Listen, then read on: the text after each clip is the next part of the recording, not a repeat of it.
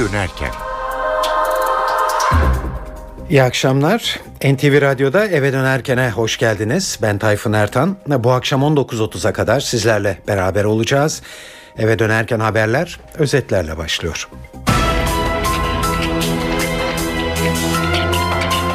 Cumhurbaşkanı Abdullah Gül'ün Kürt sorununun kendi haline bırakılamayacağı saptamasıyla bu ayın başından itibaren yeni bir görüşme trafiği başlatmış olduğu ortaya çıktı. Gül'ün dokuz Ekim'de Barış ve Demokrasi Partisi'nden bir heyetle görüştüğü, aynı heyetin daha sonra da A K P yetkilileriyle temas ettiği anlaşılıyor. Yerel seçimin erkele alınması amacıyla A K P ve C H P arasında bugün yapılan görüşme sonuçsuz kaldı.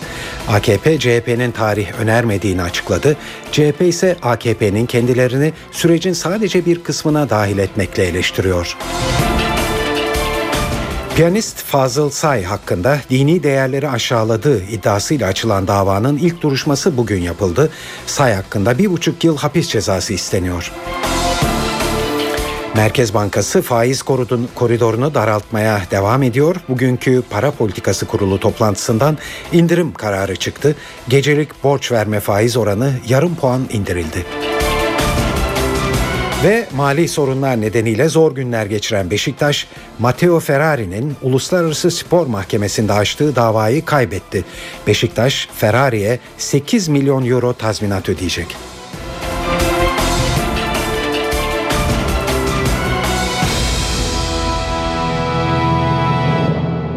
Şimdi ayrıntılara geçiyoruz. Cumhurbaşkanı Abdullah Gül, Kürt sorununun çözümü için yeni bir süreç başlattı. Gül'ün kendi ifadesiyle sorunun kendi haline bırakılamayacağını düşünerek Ekim ayının başından itibaren yeni bir görüşme trafiği başlatmış olduğu ortaya çıktı. Cumhurbaşkanı Abdullah Gül'ün Barış ve Demokrasi Partisi'nden Pervin Buldan, Sırrı Süreyya Önder ve bağımsız Mardin Milletvekili Ahmet Türk'ü dokuz Ekim'de Çankaya Köşkü'nde ağırladığı ve önemli mesajlar verdiği belirtiliyor. Anlaşıldığı kadarıyla Gül, B D P'li vekillere terörle mücadele ve Kürt sorununun çözümü konusunda önümüzdeki sürecin çok önemli olduğu ve bunun iyi değerlendirilmesi gerektiği uyarısında bulundu. Aralarında Gülten Kışanak ve Aysel Tuğlu'nun da bulunduğu dokuz milletvekilinin Şemdinli'de P K K'lılarla kucaklaşmaları son konusuna da değinen Gül, terör örgütü üyeleriyle kucaklaşma işinde bunun doğurduğu tepkiyi gördünüz. Bunların toplumda ne kadar büyük etki yarattığını anlıyorsunuz. Herkes daha sorumlu davranmalı dedi. Cumhurbaşkanı tarafından kabul edilen B D P heyetinin de P K K ile devlet arasında kurulacak diyaloğa katkı yapmaya hazırız mesajı verdiği öğrenildi. B D P'li vekillerin yeni süreçte de siz P K K'yı tanımazsınız, P K K'da sizi tanımaz ama biz her iki tarafı iyi tanırız dediği belirtiliyor. Cumhurbaşkanı Abdullah Gül bugün bu görüşme trafiği ile ilgili bir açıklama yaptı. Gül, Kürt sorunu için bu mesele kendi haline bırakılırsa çıkmaz sokaklara girer dedi. Türkiye'nin zaten en önemli konusu bu mevzulardır. Eğer Türkiye'nin en önemli konusunun, Türkiye'nin en önemli hayati meselesinin bu meseleler olduğunu görmezsek çok büyük yanlış yaparız. Dolayısıyla Türkiye'nin geleceği açısından bu meseleleri, bu sorunları hep sahiplenmemiz ve bunları doğru mecrana sokmamız için herkesin uğraşması gerekir. Yoksa bu meseleler kendi haline bırakılırsa hiç ummadığınız yollara gider, hiç çıkmaz sokaklara çık- gider ve bunların da gelecek nesillere maliyeti çok büyük olur. Onun için Türkiye'nin zaten devamlı gündemi budur. Türkiye'nin e, geleceğini düşen herkesin de bu mevzulara çok önem verip ona göre her türlü yapıcı katkıyı, doğru çalışmayı, kapsamlı çalışmayı yapması gerekir. Bunu bu çerçeve içerisinde görün, daima uğraştığımız konudur. Cumhurbaşkanı Gül'ü Çankaya'da ziyaret eden B D P heyeti bu görüşmenin ardından AK Parti Grup Başkan Vekili Mahir Ünal'la da görüştü. B D P Grup Başkan Vekili Pervin Buldan'ın başkanlığında milletvekillerinden oluşan bir heyet Ünal'a Çankaya'da dile getirilen konu başlıklarını sıraladı. Heyet terör meselesinin çözümüne katkı sağlamak istediklerini de dile getirdi. Bu temasların ardından B D P eş başkanları Selahattin Demirtaş ve Gülten Kışanak'la bazı B D P milletvekilleri de Meclis Başkanı Cemil Çiçek'i ziyaret ettiler. B D P de bu görüşmelerin ortaya çıkması üzerine yazılı bir açıklama yaptı bugün. Bu açıklamada Orta Doğu, Suriye ve Kürt sorununun gündeme geldiği görüşmelerde bütün temasların kendi talepleriyle gerçekleştiği ancak somut bir sonuç çıkmadığı için şimdiye kadar açıklama yapılmadığı dile getirildi.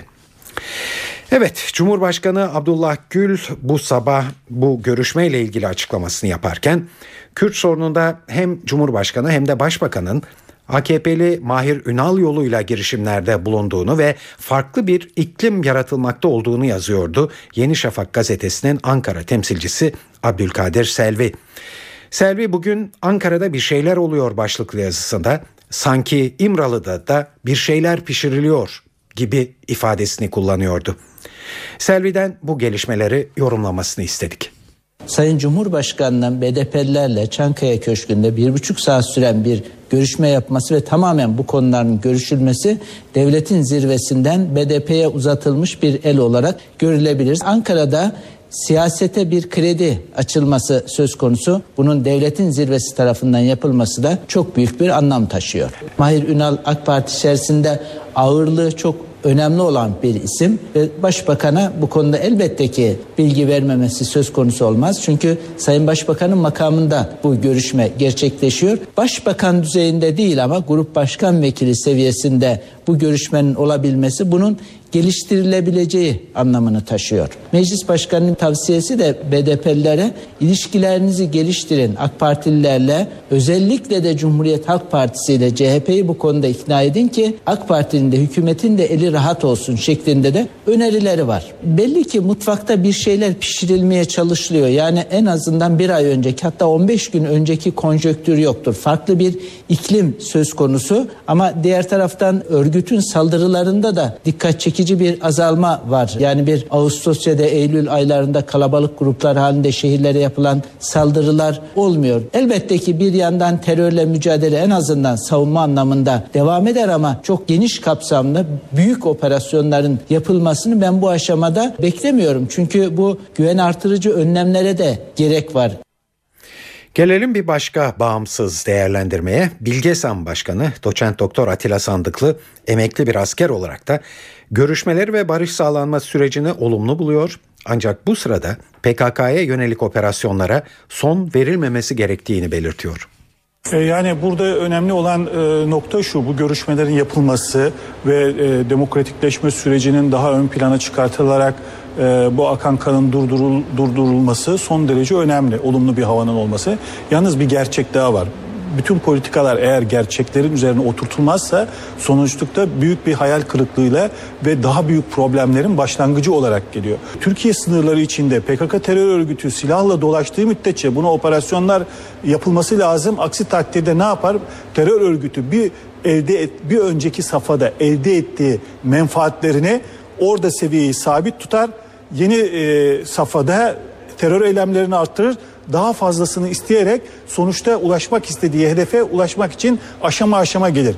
Barış çok önemli, insan hakları çok önemli ama barış ve insan hakları sözünü alıp da terör eylemlerine başvuran, insanların eğitim hakkını elinden alan, görüşlerini silah zoruyla değiştirmek zorunda kalan, en temel haklarını kullanmasına mani olan bir yapının barış ve insan haklarından söz etmesini ben bazen sorulması gereken bir soru olarak dikkati çekiyorum.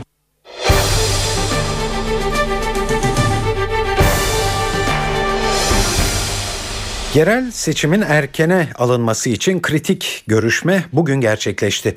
Cumhurbaşkanı Abdullah Gül'ün yerel seçimin erkene alınmasını öngören anayasa değişikliğini meclise iade etmesinin ardından A K P heyeti bugün C H P'yi ziyaret etti.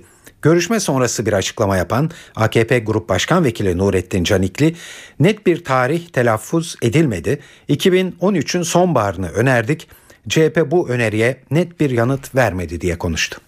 Cumhuriyet Halk Partisi bizim e, önerimizi, ki önerimiz herhangi bir net bir tarih içermiyor. Yani genel mahalle seçimin iki bin on üçün sonbahar aylarında yapılması, yani kış şartlarının e, ağırlaşmasından önce e, makul olan bir tarihte yapılması e, şeklinde oldu. Onlar da bu düşüncelerini kendi kurullarında, bizim önerimizi kendi kurullarında görüşeceklerini, e, değerlendireceklerini ve sonucundan e, bize bilgi vereceklerini ifade ettiler.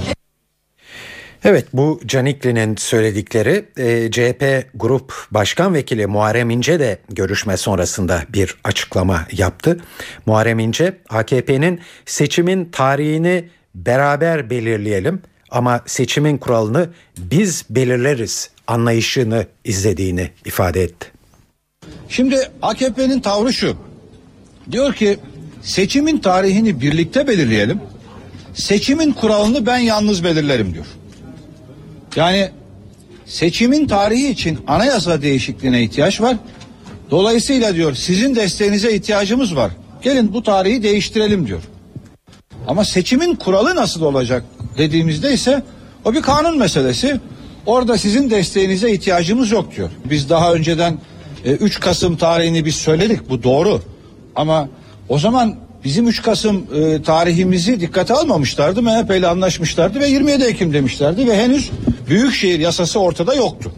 Bir de şimdi hem tarih hem kural değişikliği gündeme geldi. Şartlar değişti o günden bugüne. Rusya Dışişleri Bakanlığı Sözcüsü Alexander Lukasheviç, geçtiğimiz hafta Ankara Esenboğa Havaalanı'na indirilen Suriye uçağı ile ilgili son durum değerlendirmesi yaparak Türkiye'nin önceki tavrını değiştirerek kargonun silah olmadığını kabul ettiğini ileri sürdü. Hürriyet gazetesinin Ankara size son olarak nasıl bir yanıt verdi sorusunu yanıtlayan Lukasheviç, Rusya Dışişleri Bakanı Lavrov'un bu konuda yaptığı açıklamadan sonra bizim Ankara'daki büyükelçimiz Türk Dışişleri Bakanı ile iki yeni görüşme yaptı. Bu görüşmeler neticesinde Türk tarafı yükün mühimmat olduğu iddialarından vazgeçmiş oldu. Türk tarafının şu an tek itirazı yükün gerektiği biçimde beyan edilmeden taşınmış olması ile ilgili, dolayısıyla yükün sahibi Rus şirketinin malzemelerin iadesini istemesi beklenebilir diye konuştu. Rusya'nın Türkiye'den beklentilerine de değinen Lukasheviç, Suriye uçağında bulunan on yedi Rus vatandaşına Türk güvenlik güçlerinin oldukça kaba davranmış olmaları bizim tarafımızdan sorgulanmaya devam ediliyor. Ankara yönetiminin vatandaşlarımıza kötü davranan görevlileri ortaya çıkarması için iç soruşturma başlatmasını ve alınacak sonuçları bize bildirmesini talep etmeyi sürdürüyoruz diye konuştu.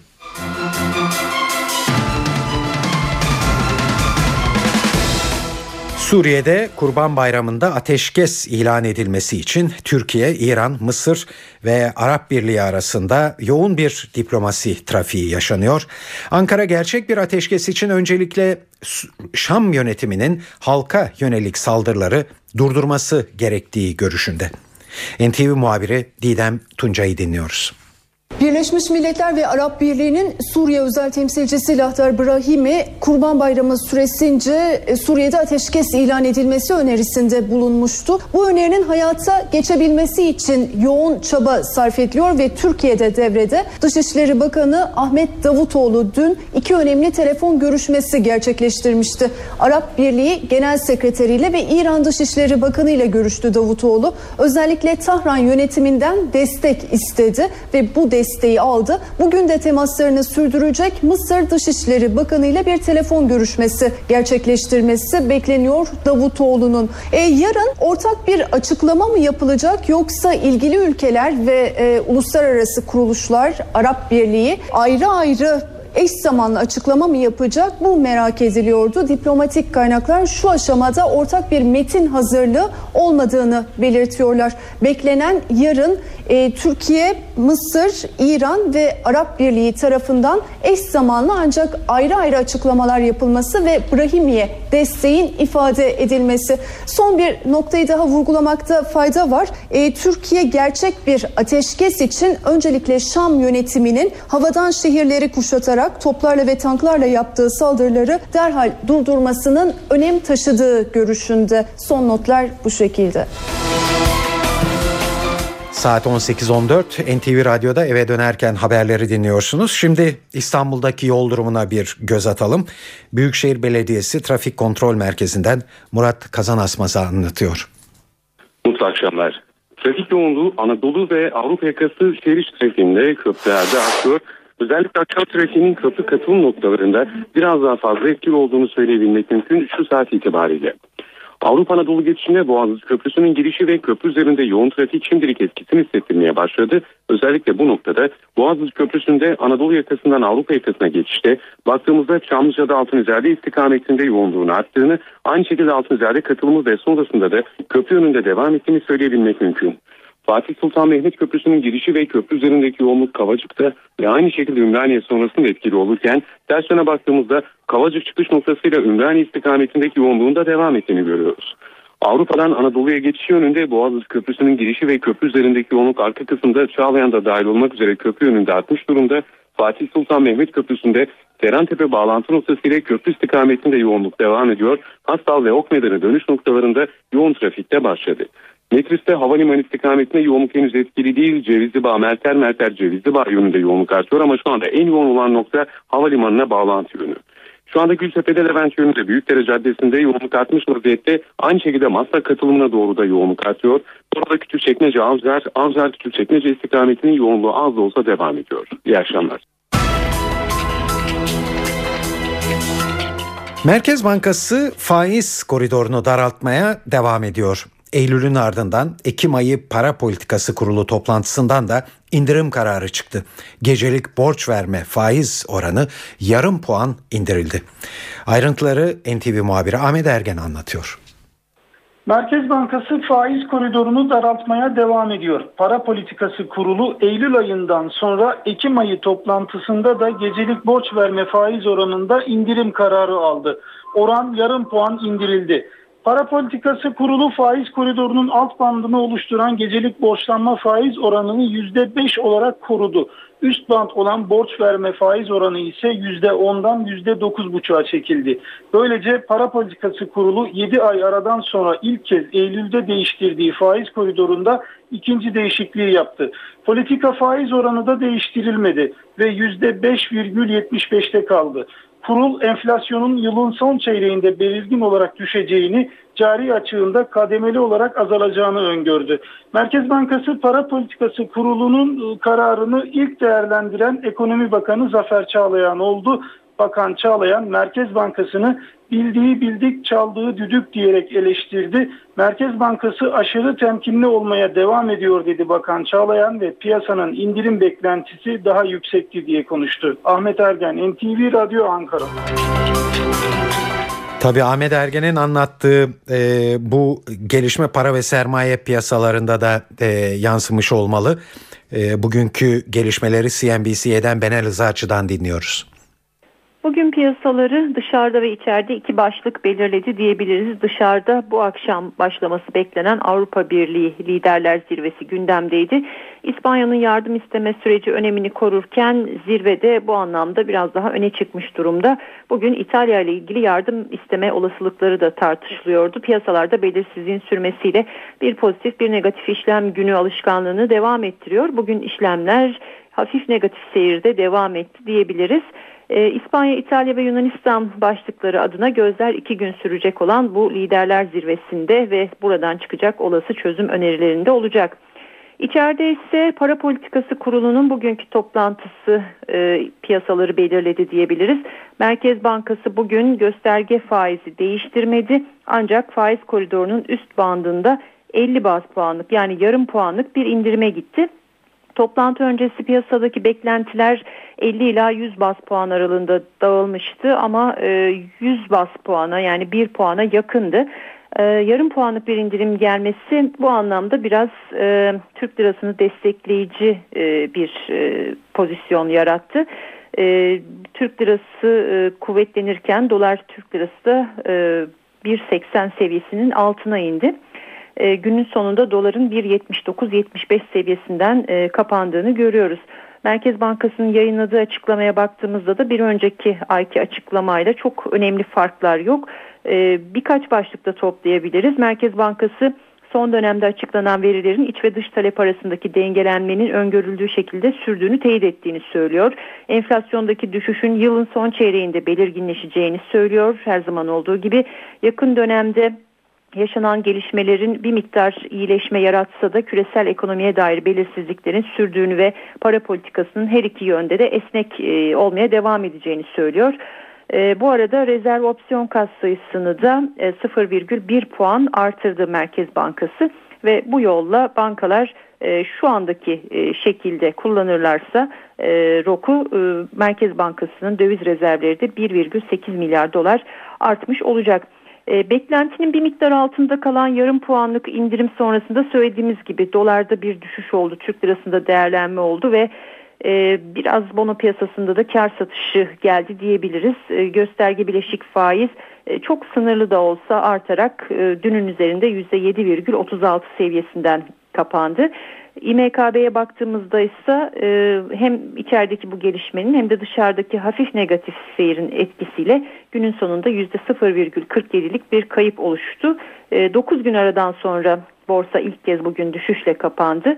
Endeksin kapanış değeri de yetmiş bin üç yüz elli altı oldu.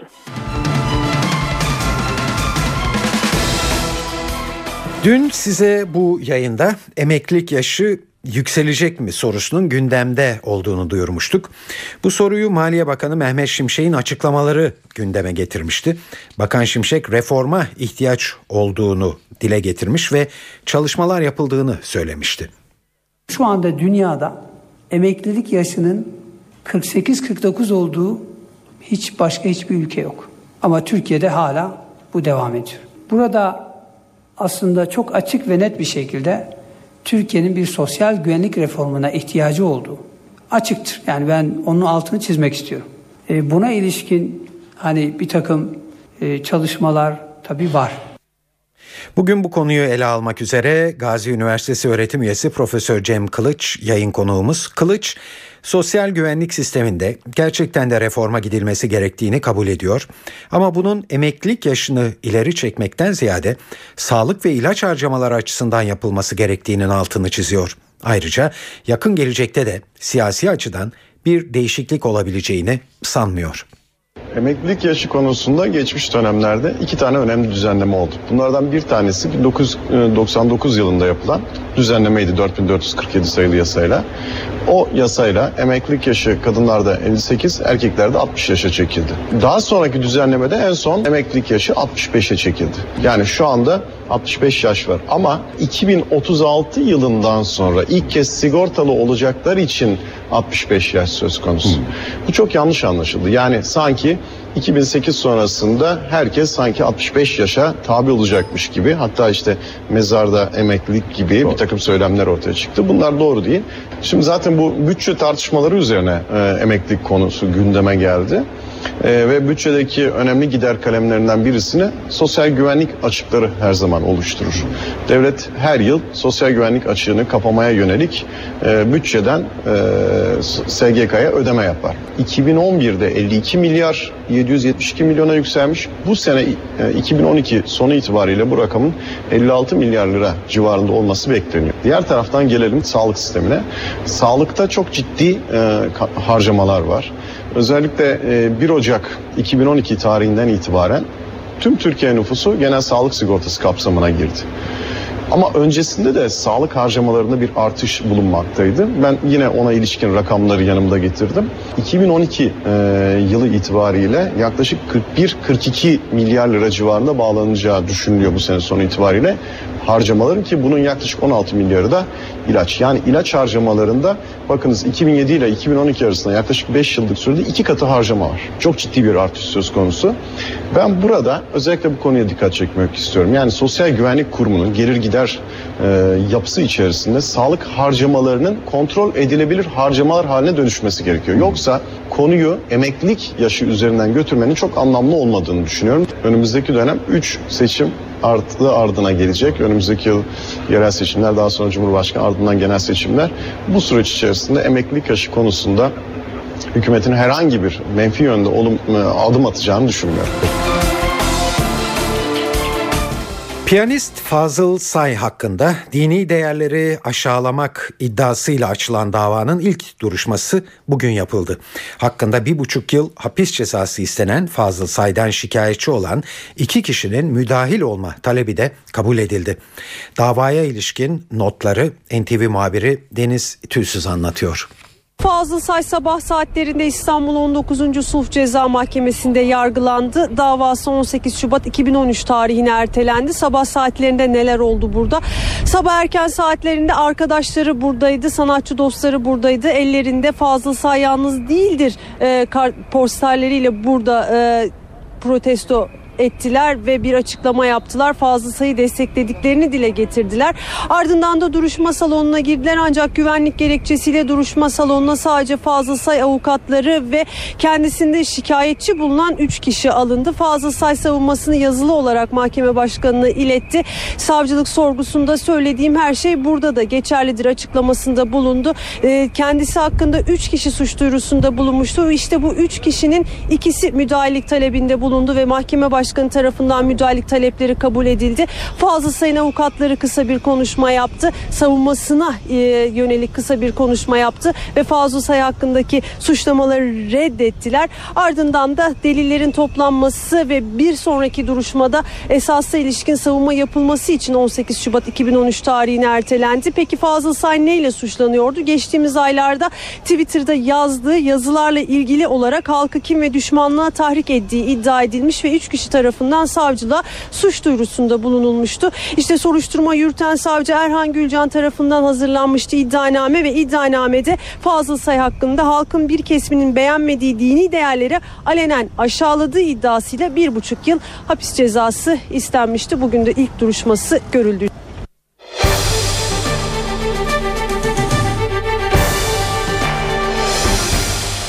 Saat on sekiz otuz bir N T V Radyo'da eve dönerken haberleri dinliyor, dinliyorsunuz. Ee, günün öne çıkan e, gelişmelerden e, bir tanesi yerel seçimin erkene alınması amacıyla A K P ve C H P arasında bugün yapılan görüşmeydi. E, bizi baştan beri e, dinleyen e, dinleyicilerimiz biliyorlar, bu görüşme sonuçsuz kaldı. Bu haberi size az önce duyurduk. A K P e, bu görüşmede C H P'nin kendilerine bir tarih önermediğini açıkladı. C H P ise A K P'nin kendilerini sürecin sadece bir kısmına dahil etmekle eleştiriyor.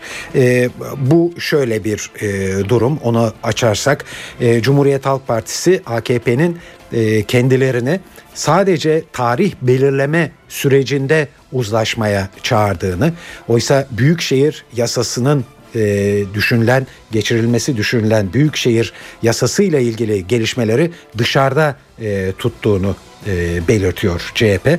Şimdi az önce e, buna bir e, yanıt geldi A K P Grup Başkan Vekili e, Canikli'den. E, Canikli e, C H P'nin eleştirisini yanıtlarken biri e, anayasa, diğeri yasa, yasa.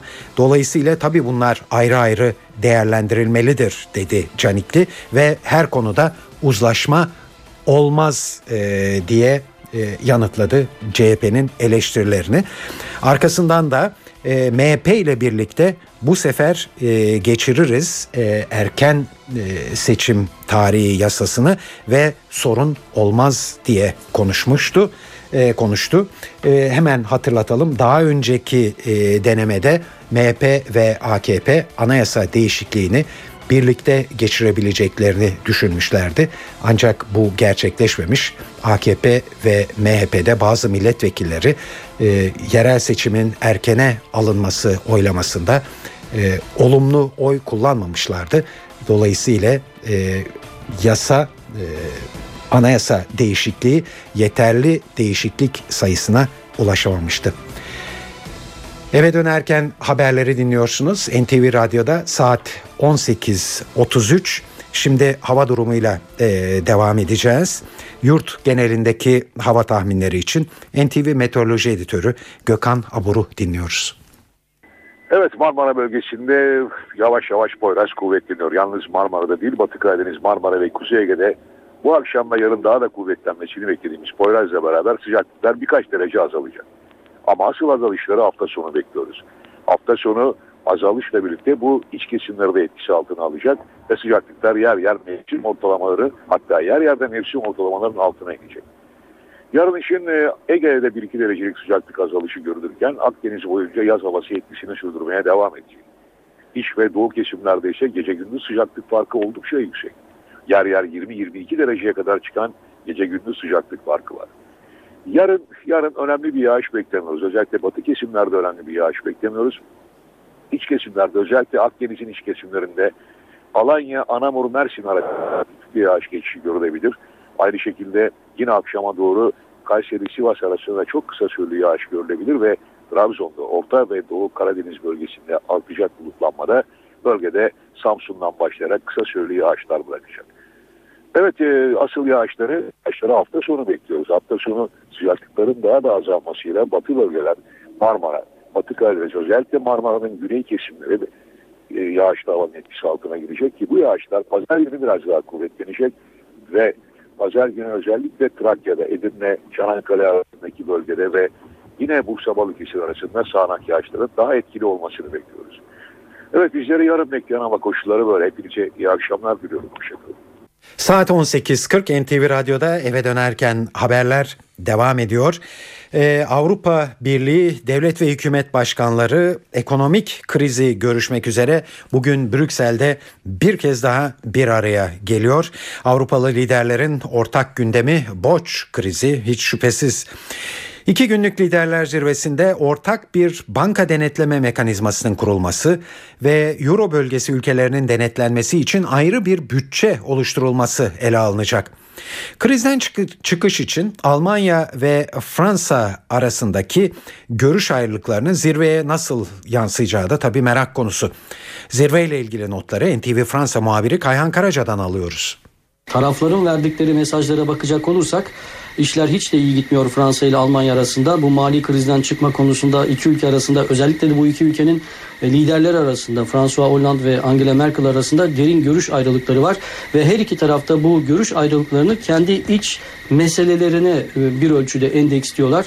Ama biraz daha da biraz daha deşip için özüne bakmak gerekirse her iki ülkenin stratejik çıkarlarının, daha doğrusu Avrupa Birliği'nin bundan sonraki işleyişi konusundaki stratejik çıkarlarının olduğunu e, görüyoruz. Bugün e, bankacılık e, birliği konuşulacak, İspanya konusu konuşulacak özellikle ve e, esas krizinde Fransa ile e, Almanya arasında bu bankacılık birliği konusunda çıkacağı söyleniyor.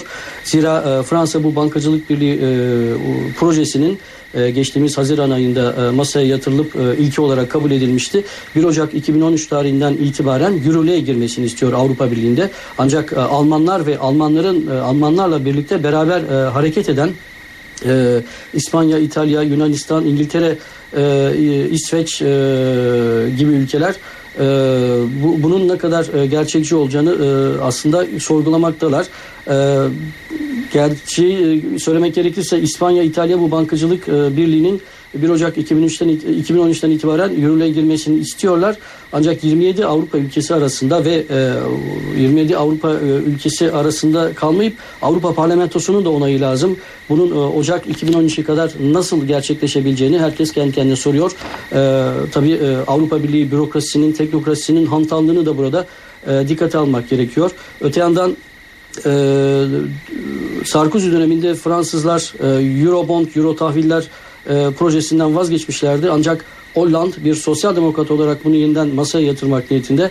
E, öyle görünüyor ki bu konuda bugün gündeme gelecek ve e, bir sonuç çıkması bu konuda da bugün beklenmiyor.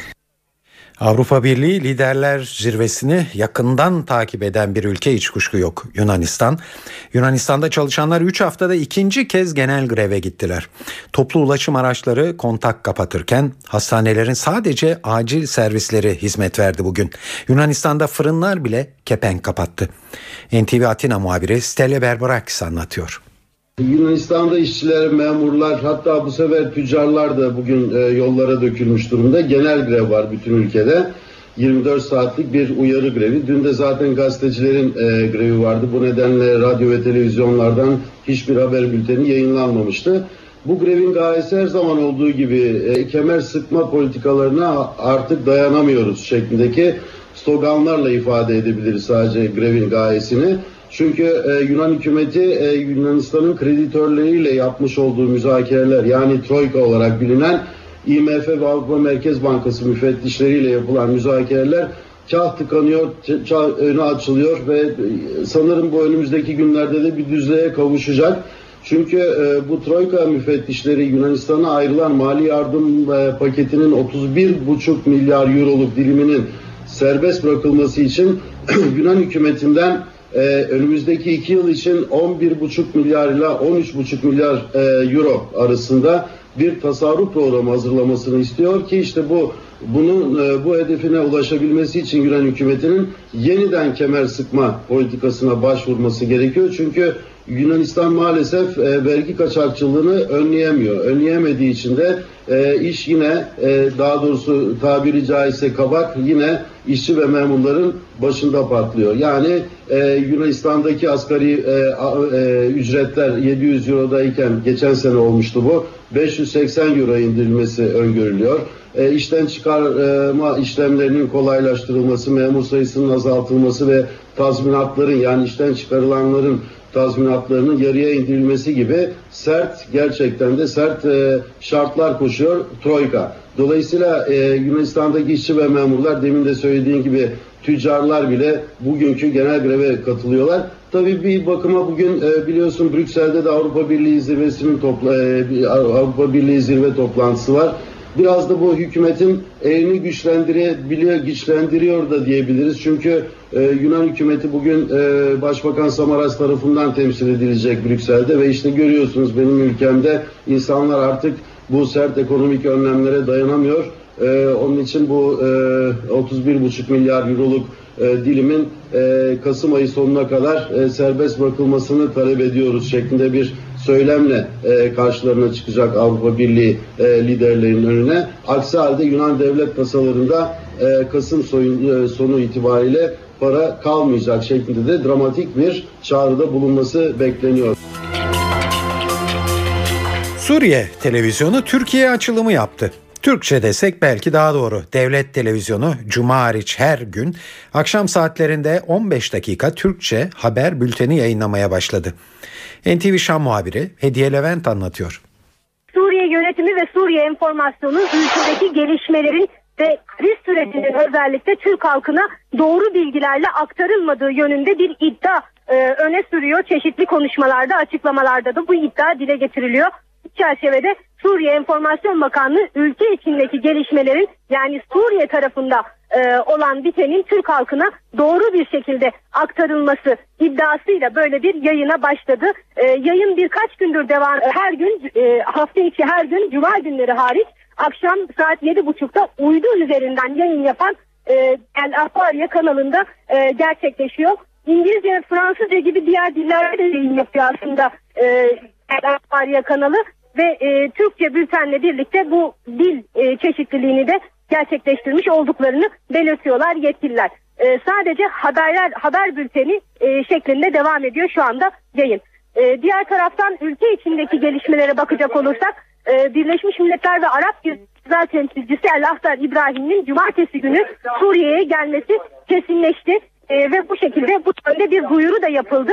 Lakhdar İbrahimi'nin Suriyeli yetkililerle özellikle son günlerde e, gerçekleştirdiği ve e, krize taraf olan ülkelerdeki temasları da dahil olmak üzere gerçekleştirdiği temasların sonuçlarını Suriye yetkili, Suriyeli yetkililerle paylaşacağı bu çerçevede ateşkes sürecine ilişkin yol haritasının da kesin, e, kesinleştirileceği belirtiliyor. Amerika Birleşik Devletleri Merkez Bankası Fed'in New York'taki binasına yönelik saldırı planı F B I'ya takıldı.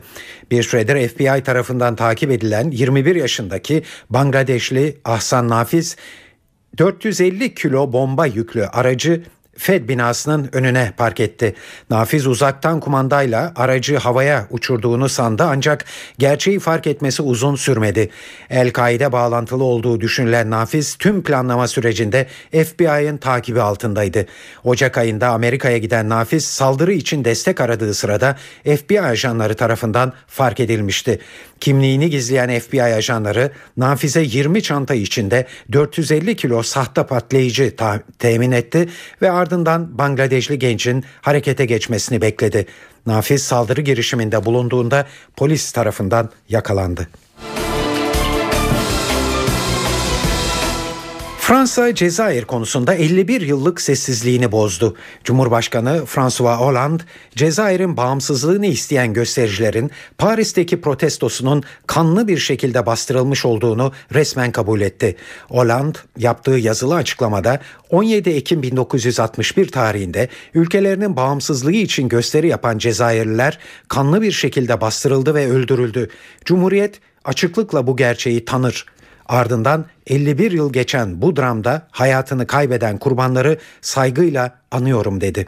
Konunun Fransa Senatosu'nun da gündemine gelmesi bekleniyor. Fransız tarihçiler polisin baskını sırasında yüzlerce Cezayirli'nin yargısız infaza kurban gittiğini belirtiyor. Resmi tarih ise şu ana kadar Cezayirli göstericilerin polise karşı koyması sonucu sadece üç kişinin öldürüldüğünü iddia ediyordu. Ve iki spor haberi var sırada. Alex'in yeni takımı belli oldu. Fenerbahçe ile yollarını olaylı bir şekilde ayıran Alex de Souza, ülkesi Brezilya'nın Coritiba takımıyla iki yıllık sözleşme imzaladı. Her fırsatta Coritiba taraftarı olduğunu belirten Alex, anlaşma sonrası kulübün resmi sitesine açıklamalarda bulundu. Alex, bin dokuz yüz doksan yedi yılında kulüpten e, ayrılırken, "Döneceğime dair kimseye söz vermemiştim ama bir gün buraya geri dönmeye ve bu harika formayı yeniden giymeye kendi kendime söz vermiştim. Bu anı hep hayal etmiştim" dedi. Cortiba'nın kendi sahasında Natiko ile oynadığı maçı tribünden izleyen Alex'e yeşil beyazlı taraftarlar sevgi gösterisinde bulundu. Cortiba'da eski Galatasaraylı Lincoln ve eski Fenerbahçeli David'le birlikte forma giyecek olan Alex, bin dokuz yüz doksan yedi yılında ayrıldığı Cortiba'ya on beş yıl sonra geri dönmüş oluyor. Mali sorunlar nedeniyle zor günler geçiren Beşiktaş'a bir şok da eski futbolcusu Matteo Ferrari'den geldi. Siyah beyazlı kulüp, İtalyan futbolcunun Uluslararası Spor Mahkemesi KAS'ta açtığı davayı kaybetti. Bu durumda Beşiktaş eski futbolcusuna yedi milyon sekiz yüz bin euro tazminat ödeyecek. Beşiktaş Başkanı Fikret Orman, Matteo Ferrari davasında KAS'ın verdiği kararı bir üst mahkemeye götüreceklerini söyledi. Orman, davada faturanın daha fazla olmasının önüne geçtiklerini belirtirken, İtalyan futbolcuya yapacakları ödemenin kendilerini çok zorlayacağını da ifade etti. Bu dava zamanında açılmış bir davaydı. Biz elimizden gelen hukuksal mücadeleyi yaptık. Aynı zamanda sporcunun avukatlarıyla da bir uzlaşma metnini aramaya çalıştık. Onları davet ettik. Beşiktaş Kulübü'nde konuştuk. Hatta İtalya'ya Sayın Tamer Kıran gittiği zaman da görüştü. Ee, uzlaşma zemini bulunamadı. Yani çok yüksek meblağlara çıktı. Esasında bir ara aklımdan da geçtik. Acaba bu meblağlarda uzlaşsak diye, ama o zaman da şöyle bir tehdit gelecekti. Bu dava kazanılacaktı. Bu paraları boşu boşuna verdiniz diye. Çünkü şu andaki cezayla arada kalan fark çok azdı. Ee, bir de e, sporcunun vergiyle alakalı bir talebi vardı. Esasında ceza miktarı on beş milyon euroydu. Fakat ona gerekli müdahaleleri yaptığımız için de vergi içinde olmadı. Bundan sonra bir üst mahkemeye başvuracağız. Ondan sonra hukuksal süreç devam edecek. Bize bildirildikten sonra belirli bir süresi var. otuz gün galiba. on altı Kasım'a tekrar ediyoruz. Daha bize bir bildirime gelmedi. O bildiri geldikten sonra o otuz gün süreç içerisinde bakacağız. İmkanlarımız, tabii ki Beşiktaş'ın borcunu ödemeye çalışacağız ama çok zor gözüküyor.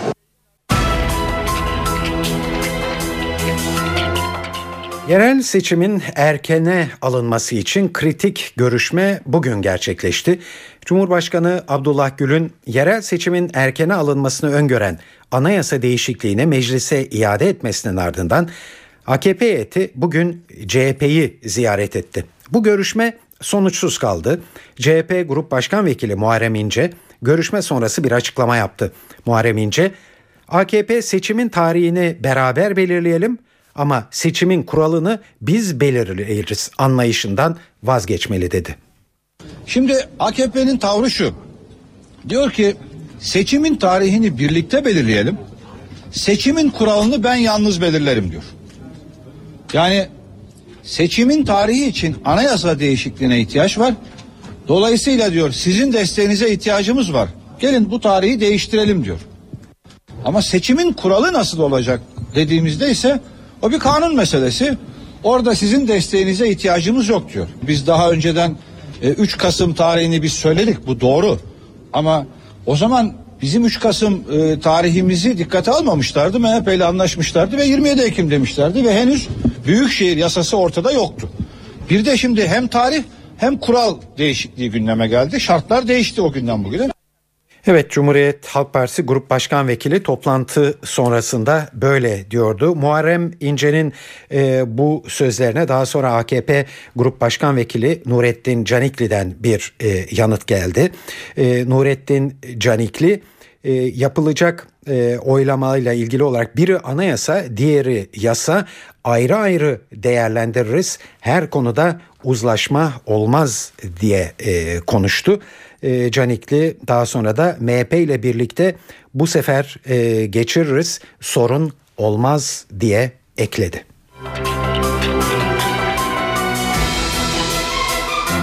Cumhurbaşkanı Abdullah Gül, Kürt sorununun çözümü için yeni bir süreç başlattı. Gül'ün kendi ifadesiyle sorunun kendi haline bırakılamayacağını düşünerek Ekim ayının başından itibaren yeni bir görüşme trafiği başlatmış olduğu ortaya çıktı.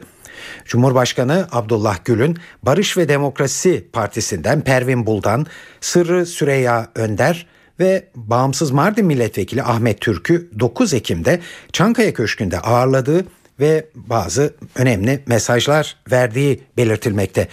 Cumhurbaşkanı Gül bugün bu görüşme trafiğiyle ilgili bir açıklama yaptı. Kürt sorunu için bu mesele kendi haline bırakılırsa çıkmaz sokaklara girer dedi. Türkiye'nin zaten en önemli konusu bu mevzulardır.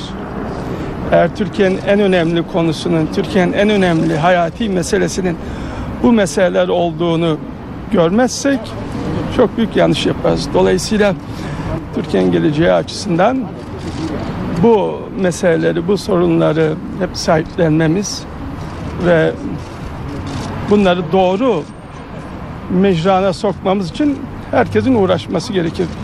Yoksa bu meseleler kendi haline bırakılırsa hiç ummadığınız yollara gider, hiç çıkmaz sokaklara çık- gider ve bunların da gelecek nesillere maliyeti çok büyük olur. Onun için Türkiye'nin zaten devamlı gündemi budur.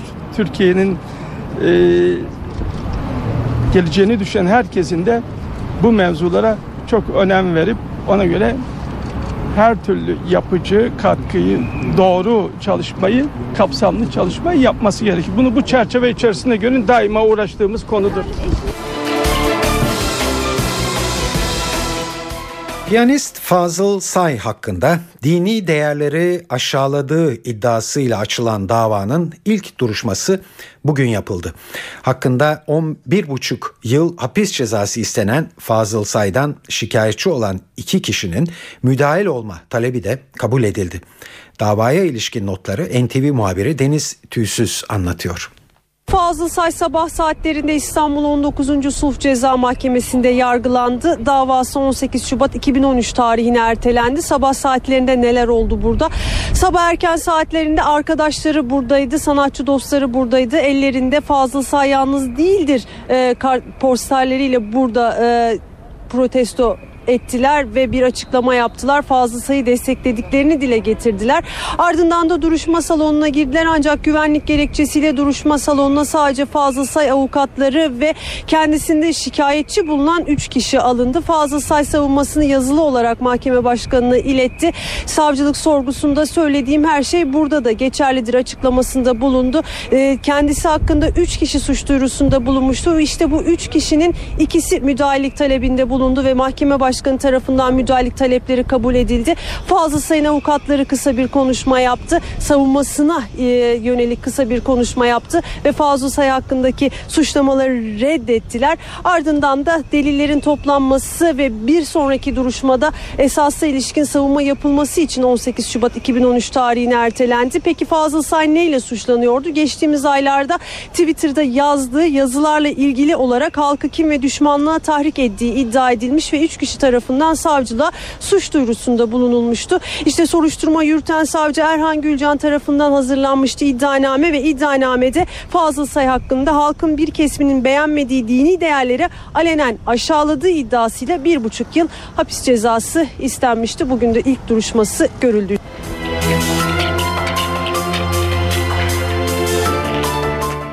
Merkez Bankası faiz koridorunu daraltmaya devam ediyor. Eylül ayının ardından Ekim ayı para politikası kurulu toplantısından da indirim kararı geldi.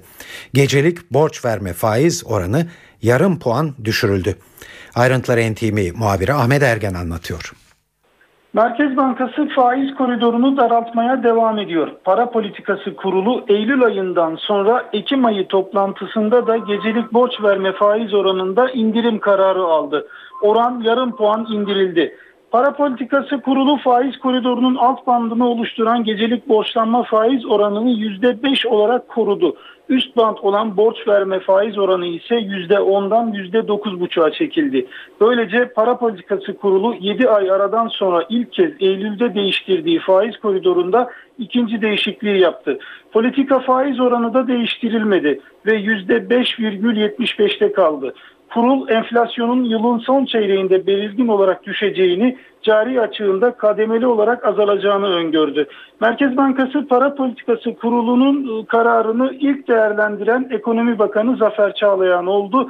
Bakan Çağlayan, Merkez Bankası'nı bildiği bildik, çaldığı düdük diyerek eleştirdi. Merkez Bankası aşırı temkinli olmaya devam ediyor dedi Bakan Çağlayan ve piyasanın indirim beklentisi daha yüksekti diye konuştu. Ahmet Ergen, N T V Radyo Ankara.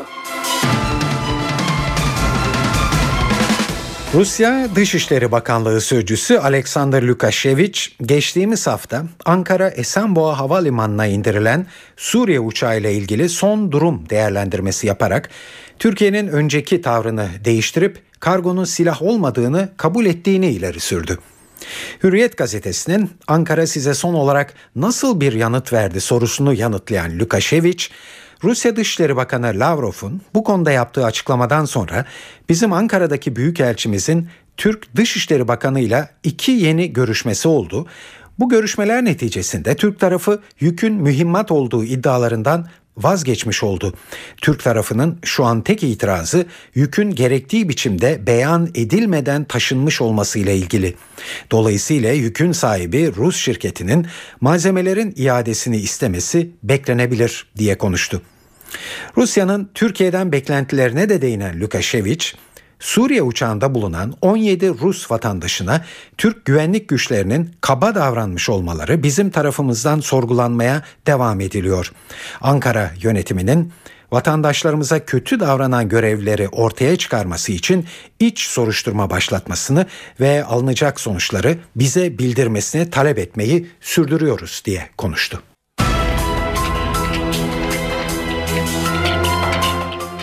Tunus'ta beş yüz yıllık bir türbe ateşe verildi. Tunuslu kadınların dua etmek ve dilekte bulunmak için yüzyıllardır ziyaret ettiği türbe aynı zamanda yoksul kadınlara da barınak sağlıyor. Yetkililer saldırıyı kınarken türbenin onarılıp restore edileceği açıklandı. Ancak bu açıklama tepkileri dindirmiş değil. Saldırıdan Zeynel Abidin Bin Ali'nin devrilmesinden sonra Tunus'ta etkinliklerine artan Selefiler sorumlu tutuluyor.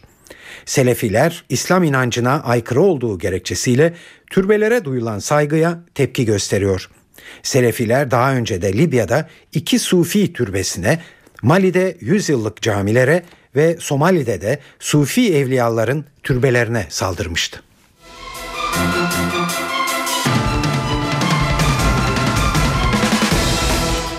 Avrupa yeni bir kraliyet düğününe hazırlanıyor. İngiltere Prensi William'ın ardından Lüksemburg Veliaht Prensi Guillaume dünya evine girmeye hazırlanıyor.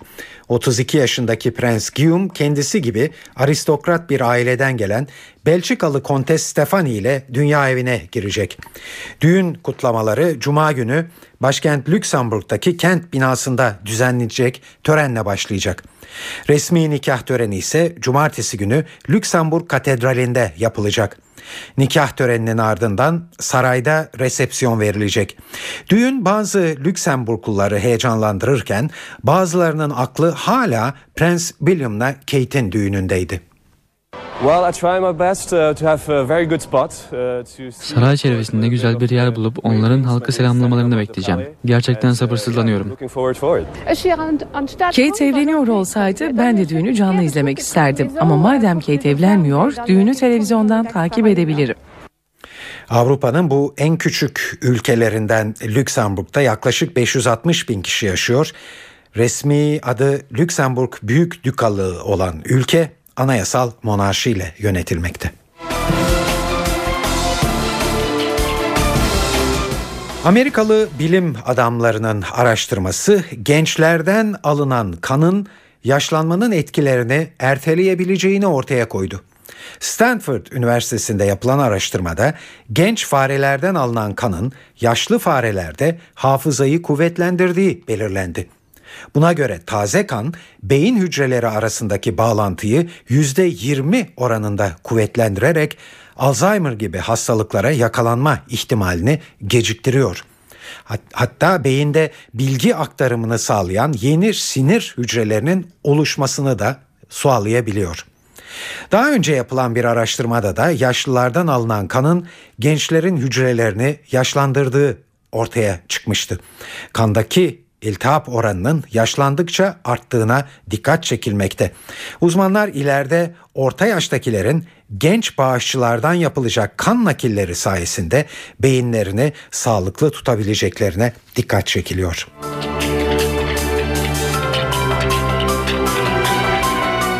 Fransız devrimi sırasında aç kalanlara ekmek yoksa pasta yesinler dediği söylenen Fransa kraliçesi Marie Antoinette'in terlikleri rekor fiyata alıcı buldu. Paris'te bir açık arttırmayla satışa sunulan terliklere bir koleksiyoner elli bin euro ödedi. Terliklerin bu kadar paraya alıcı bulması müzayedeye gelen koleksiyonerlerin çoğunu şaşırttı.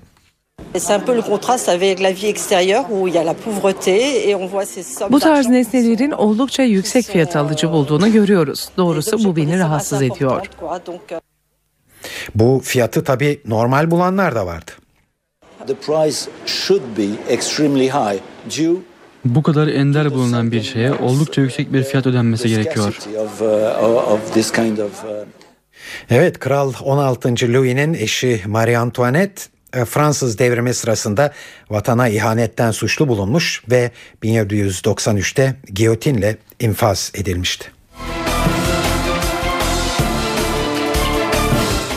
Mali sorunlar nedeniyle zor günler geçiren Beşiktaş'a bir şok da eski futbolcusu Matteo Ferrari'den geldi. Siyah beyazlı kulüp İtalyan futbolcunun Uluslararası Spor Mahkemesi kasta açtığı davayı kaybetti. Bu durumda Beşiktaş eski futbolcusuna yedi milyon sekiz yüz bin euro tazminat ödeyecek. Beşiktaş Başkanı Fikret Orman Matteo Ferrari davasında kasın verdiği kararı bir üst mahkemeye götüreceklerini söyledi.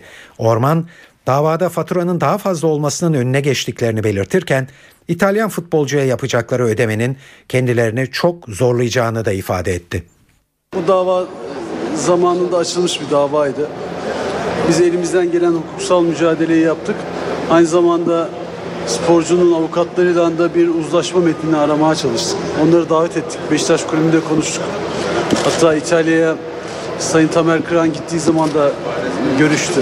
Ee, uzlaşma zemini bulunamadı. Yani çok yüksek meblağlara çıktı. Esasında bir ara aklımdan da geçtik. Acaba bu meblağlarda uzlaşsak diye ama o zaman da şöyle bir tehdit gelecekti. Bu dava kazanılacaktı. Bu paraları boşu boşuna verdiniz diye. Çünkü şu andaki cezayla arada kalan fark çok azdı. Ee, bir de sporcunun vergiyle alakalı bir talebi vardı. Esasında ceza miktarı on beş milyon euroydu. Fakat ona gerekli müdahaleleri yaptığımız için de vergi içinde olmadı. Bundan sonra bir üst mahkemeye başvuracağız. Ondan sonra hukuksal süreç devam edecek. Bize bildirildikten sonra belirli bir süresi var. otuz gün galiba. Evet. on altı Kasım'a tekrar edeceğiz. Daha bize bir bildirme gelmedi. O bildiri geldikten sonra o otuz gün süreç içerisinde Bakacağız, imkanlarımız tabii ki Beşiktaş'ın borcunu ödemeye çalışacağız ama çok zor gözüküyor. Sırada kültür ve sanat faaliyetlerinden derlediğimiz haberlerimiz var. Bistro bugün New York Gypsy All Stars grubunu konuk ediyor. Dünyanın en iyi müzik okullarında eğitilen virtüözlerin bir araya gelmesiyle ortaya çıkan grup, Balkanların çingene ruhunu funkla birleştiriyor. Konser saat yirmi ikide başlayacak. Getto bugün Türkiye-Hollanda diplomatik ilişkilerinin dört yüzüncü yılı etkinlikleri kapsamında gerçekleşecek bir konsere ev sahipliği yapacak. Bu konseri yıllar içinde müzikal yelpazesini çok daha genişleten underground punk grubu The X verecek. otuz üç yıla yaklaşan yolculuğunda Avrupa, Kuzey Amerika ve Afrika'da bin beş yüzden fazla konsere imza atan grup saat yirmi bir otuzdan itibaren sahnede. Bas gitarist ve besteci Alper Yılmaz bugün Nardiz Jazz Club'a konuk oluyor. iki bin on yılında yayınladığı Over the Clouds albümünden şarkılar yorumlayacak olan Yılmaz'a bu konserde Serdar Barçın, Ediz Hafızoğlu, Engin Recepoğlu ve Eren Gümrükçüoğlu eşlik edecek. Konser saat yirmi bir otuzda başlayacak. Tamburi Özer Özel'le saz üstadı İsmail Altunsaray, Neşet Ertaş anısına verecekleri özel bir konser için bugün Cemal Reşit Rey'de buluşuyor. Konser saat yirmide. Bugün ayrıca P E Y K saat yirmi iki otuzda Beyoğlu Hayal Kahvesi'nde, Kolektif İstanbul saat yirmi otuzda Babilon'da olacak. Tiyatroya gidelim derseniz Roberto Costa'nın yazdığı, Zafer Algöz'ün yönettiği Babaannem yüz yaşında adlı oyun bugün Ortaköy Afife Jale sahnesinde görülebilir. Arjantin'de Buenos Aires'in varoşlarında yaşayan İtalyan kökenli göçmen bir ailenin başından geçenleri konu alan oyun saat yirmi otuzdan itibaren sahnede. Çağdaş bir Bonnie and Clyde masalı olan Sarı Ay adlı tiyatro oyunu ise bugün Maçka G Mall'deki Dot Mars'ta salonunda seyirciyle buluşuyor. David Craig tarafından kaleme alınan oyun Pınar Tören'in yönetmenliğinde sergileniyor. Sarı Ay saat yirmi birden itibaren sahnede. Başkente geçelim. Efsane grup Queen'in tribute bandi Queen of Blues'lara Türkiye turuna Ankara'dan başlıyor.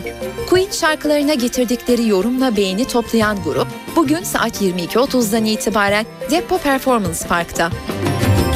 Ankara'da düzenlenen üçüncü Uluslararası Şefika Kutluer Festivali de devam ediyor. Günümüzün en önemli keman virtüözleri arasında gösterilen Teddy Papavrami, festivale sıra dışı bir repertuar içeren solo keman resitaliyle katılıyor. Konser saat yirmide M E F Şura Salonu'nda. Tango Legends gösterisi Bursa'nın ardından bu akşam Ankara'da sahnelenecek.